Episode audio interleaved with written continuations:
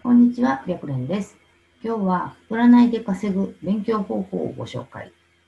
ということで、まあ、どう勉強したらいいかっていうのをちょっとお話しできたらいいかなと思ってます。で、まあ、一番手っ取り早い方法としては、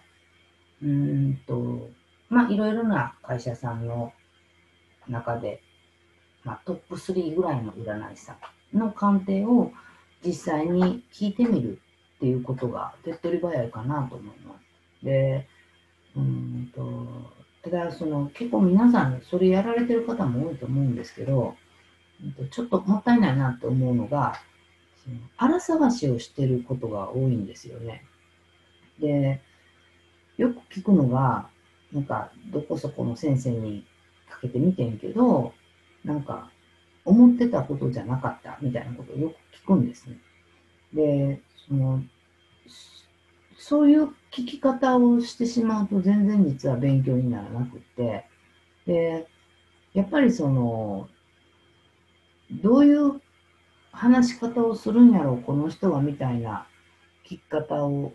素直にできれば、あ、こういう言い方もできるんやとか、こういう伝え方もできるな、みたいな自分の勉強になっていくんだけど、なんか、どっちかっていうと、なんか、大したこと言ってないよねとかになっちゃってる場合って、あの、聞き方がちょっと、聞き方のポイントをずらして聞いた方がいいかなって思うんですね。で、えっと、まあ、たまにその、聞くんですけど、えー、すごいこの先生良かったっていうふうに聞くんですよ。で、えっ、ー、と、その先生良かったって、どこが良かったんって聞くと、こういうふうな感じで、こういうふうな感じやったから良かったです。そういうふうな聞き方ができてると、そこを自分も取り入れようと思えるようなことだったら取り入れることもできるし。で逆に、うんと、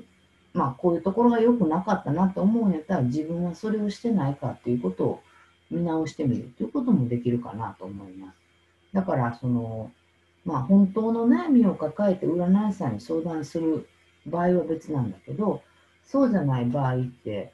まあ、そもそもが例えばだけど、自分が鑑定して難しいなと思った相談者さんになって、え依頼をしてどういうふうな受け答えをしてくれるかっていうのを聞く人が多いかなと思うんですけど、それだと全然なんていうか、心に入ってこないんですよね。だから、うんとまあ、できねんやったら自分の本当の悩みを聞くのがいいかなと思います。で、ただまあ、うんと、その、占い師さんがそういうことをするっていうのは、結構占ってる側からすると、あ、この人占い師やなっていうこと分かってて占ったりするので、まあ、もしその、後ろめたい気持ちとか、申し訳ないなっていう気持ちがあんねんやったら、最初から占い師なんですって言っちゃっても全然問題ないと思います。だからそれこそ占い師なんですって言った方が、自分が聞きたいことを質問して素直に、あの素直に質問すれば、それに対して、えっと、答えてくれる方も多いと思うので、まあ、電話占いとかチャット占いでお金を払って、えそういうふうに勉強しようと思ってんねんやったら、まあ、あんまりその荒荒探しをするんではなくて、いいところとか悪いところとかを見つけるっていう方法がおすすめかなと思います。で、えー、もう一つはやっぱり、よく聞かれるんですけど、やっぱり語彙力って必要ですよねって聞かれるんですね。で、その語彙力ってどうやって増やすんですか？みたいなことを聞かれるんですけど、もうこればっかりは多分なんですけど、本を読むっていうことしか方法がない。まあ、それは映画を見るとかでもいいと思うんですけど、やっぱり、その、あの、言葉をいっぱい知る必要があるので、えー、っと、やっぱり本を読むのが私は手っ取り早いかなと思ってます。で、その中で出てきた、えっと、難しい言葉ではなくって、すごくいい言い回しとか、なんか使えそうな文言みたいなものがあったら、それを書き出して、実践の鑑定で使えるんだったら使ってみるっていうことをしてみるといいかな。で、あとはやっぱり、あの、言葉って、うん、人それぞれ、やっぱり占い師さん、あなたっていう占い師さんと私とは多分個性っていうのは全然違ってて、で、その個性が違うから、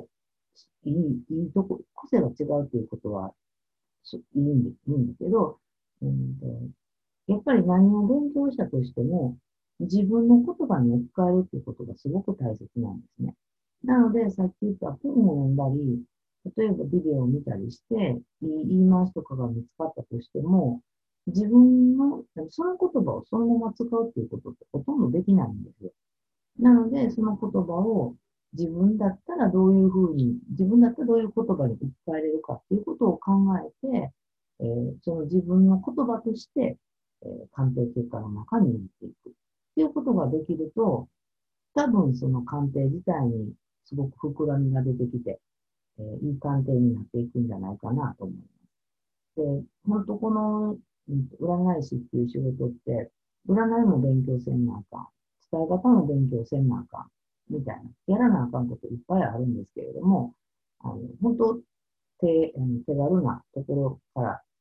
さっき言ったみたいに、電話占いやってるんだったら、電話占いガイドさんの占い師さんの鑑定を聞いて勉強するということもできるし、チャット鑑定されてるんだったら、チャット鑑定の占い師さんに聞くっていうこともできる。まあ、当然対面だったら対面占いさんに聞くっていうことをすればいいかな。で、えっ、ー、と、本を読むって言っても、うんと、まあ、今、もう来たあなたの家にも本って何冊かあると思うんですね。その本をもう一回読み直して、その、いい言葉とか、使いやすそうな言葉とか、なんか理解しやすそうな言葉とか、そういう言葉がないかっていう見方で本をもう一回読み直すっていうのもいいんじゃないかなと。で、本当勉強方法っていろいろあると思うので、自分はちょっとやってみようかなと思うところから、まず挑戦してみて、でそうすると必ずその、まあ、ちょっとずつでも、その鑑定自体が良くなっていくんじゃないかなと思います。なので、これから勉強しようと考えてるんだったら、そんな方法を試してみてはどうでしょう。ということで、えー、勉強方法のご紹介でした。で、この占い師大学では、プロの占い師さんがちょっとでも活躍できたらいいなと思って動画を配信しています。チャンネル登録がまだの方はチャンネル登録の方よろしくお願いします。また、まあ、質問にも答えていけたらなと思っているので、わからないことがあれば、LINE 公式の方からメッセージを送ってください。ということで、本日の動画は終了です。ありがとうございました。